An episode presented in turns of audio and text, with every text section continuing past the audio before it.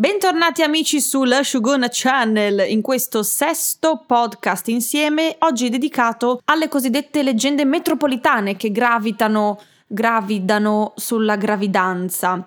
E, ehm, nello specifico, in questi mesi di dolce attesa, personalmente mi sono stupita, ma so che succede anche a tutte le altre donne in dolce attesa lì fuori, della convinzione e della serietà con cui eh, donne a caso predicono, barra, prevedono e pontificano sui vari aspetti della tua gravidanza. Dal sesso di tuo figlio in base alla forma della pancia, alle predizioni sul parto in base alla luna, a quale sarà il suo film preferito a 18 anni in base alla direzione dei tuoi peli sulle gambe. Insomma, mamme e nonne sono gli oracoli di queste antiche verità che dispensano a tradimento in piccole dosi e se posso dire meglio ancora se in versioni discordanti tra loro, così da mandarti fuori di testa per bene proprio. Mi vorrei dedicare qui tra il serio e il faceto a smentire alcune delle più grandi leggende metropolitane, anzi mammopolitane. Buona questa. Tipo, il mangia per due, ad esempio, è una baggianata. Anzi, potrebbe addirittura essere dannoso per la salute, dato che il peso in gravidanza va tenuto sotto controllo per svariati motivi. Quindi ci piacerebbe fosse vero, ma invece no. E poi quella storia che devi soddisfare tutte le voglie alimentari che ti si presentano, altrimenti tuo figlio avrà delle chiazze sul corpo che le ricorderanno a vita. Baggianata numero due.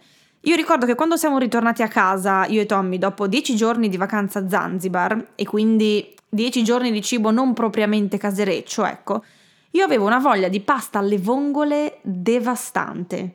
Ho parlato a Tommy di pasta alle vongole per circa 15 ore di volo, più o meno. Una volta atterrati a Milano, lui, stravolto dal viaggio della speranza, ma comunque colto da un improvviso slancio d'amore, è prontamente andato all'Esselunga, povero, a comprare tutto il necessario per cucinarmela.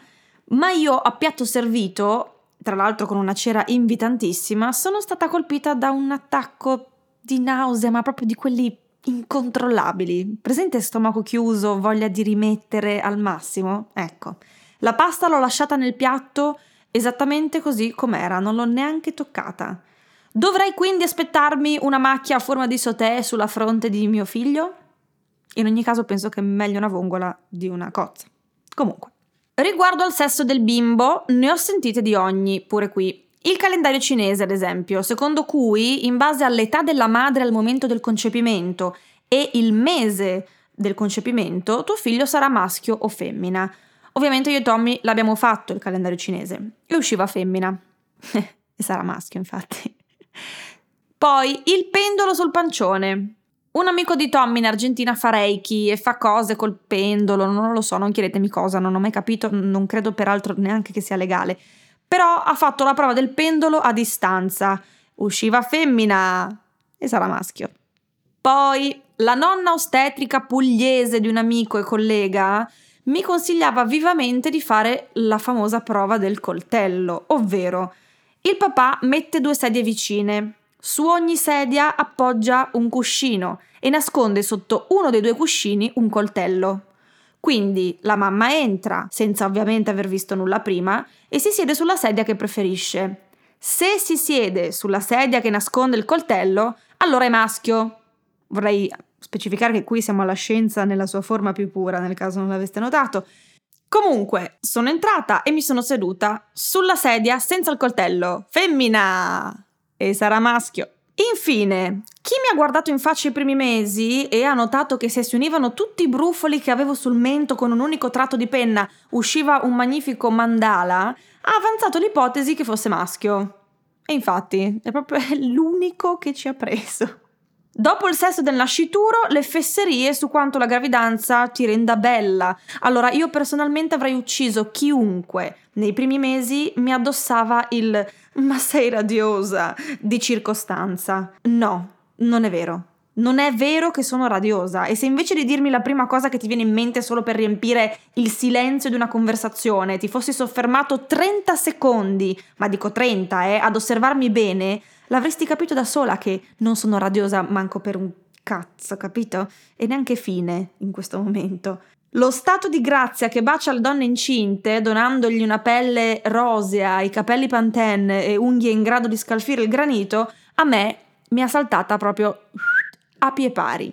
Soltanto in questi ultimi mesi sento di aver recuperato un po' l'aspetto di una persona sana e, e, florida e mi sento a tratti anche carina, ma i primi mesi, ragazzi, più che radiosa, lebrosa. Altro grandissimo luogo comune, a mio avviso, riguarda il sesso, inteso proprio come, il, il sesso, ecco.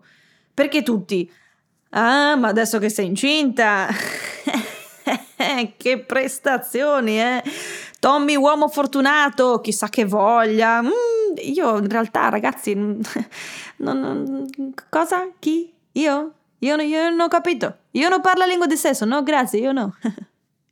Donne, se vi sentite valchirie a cavallo per tutti e nove i mesi della gravidanza, io vi devo veramente fare i complimenti. Congratularmi anche con il vostro uomo perché non posso essere che ammirata dalla vostra energia fisica e mentale. Mentre donne che vi sentite in quello stato di larva, avvolte nel torpore del vostro bozzolo di spossatezza, abbracciamoci tutte in un unico cerchio dell'amicizia e ripetiamo insieme un giorno ritorneremo, un giorno ritorneremo, un giorno ritorneremo, un giorno ritorneremo. A seguire una simulazione di vita reale, ovvero una lista di consigli e informazioni random, alcuni tra l'altro completamente senza senso, che ti arriveranno o potrebbero arrivarti e a cui puoi decidere di attingere a caso e in base a criteri del tutto personali oppure puoi decidere di buttare tutto. Insomma, proprio come nella vita reale. Fantastico. Iniziamo. Cospargiti la pancia di olio di mandorla. Cospargiti la pancia di olio di frittura. Prendi integratori per capelli. Non metterti lo smalto sulle unghie. Non tingerti i capelli. Mangia bacche di goji per i capelli. Sniffa i semi di chia per le unghie provato, ma solo per capire cosa fossero i semi di Chia. Non toccare i cani! Uh, tocca solo i barboncini, eh. Stai seduta a gambe incrociate davanti alla TV. Dormi in spaccata per abituare le anche. Parla con la pancia ogni giorno. Parla con la pancia nei weekend. Dormi solo sul fianco sinistro. Se dormi sul fianco destro, allora devi girare il letto. Fatti maschere di caglio di pecora sarda se hai le dita gonfie. Fatti impacchi di lacrime di lumache se hai le ginocchia secche. Fai gli esercizi per il perineo tre volte al giorno. Il perineo non esiste. Chiedi l'epidurale quando entri in ospedale. Fai la richiesta per l'epidurale quando compi 18 anni, per sicurezza. Se chiedi l'epidurale non sei figlio di Maria. Fai esercizio fisico moderato. Iscriviti all'Ironman. Non alzarti dal letto per nessuna ragione al mondo. Evita il sesso come la peste. La peste ti viene se non fai sesso. Quindi io avrò la peste. Morale della favola. Donne. In gravidanza ne sentiamo così tante da impazzire e per quante misure ed accorgimenti tu decida di adottare, non saranno mai sufficienti per portarti a casa il titolo di donna e madre esemplare, perché la donna che avrai di fronte avrà sempre fatto molto di più e molto meglio di te. Lei non te lo dice con cattiveria, lo fa perché nella sua esperienza ha funzionato e crede di aiutare anche te, dandoti il consiglio più originale.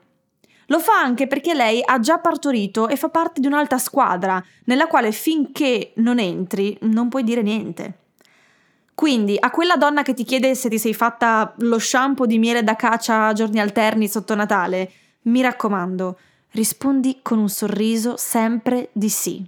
Ma in cuor tuo rilassati e goditi questi nove mesi facendo quello che ti va di fare, ma soprattutto facendolo a modo tuo, perché il tuo istinto e il tuo buonsenso sono la legge più giusta per te e per il tuo bimbo. Amici e amiche, ho finito di asciugarvi anche per oggi, vi lascio con l'appuntamento al podcast di settimana prossima, che sarà interamente dedicato a mio marito Tommy. Me l'avete chiesto in tantissimi e io vi soddisfo. Nessuno me l'ha chiesto. Ciao! L'asciugona è una produzione Dopcast.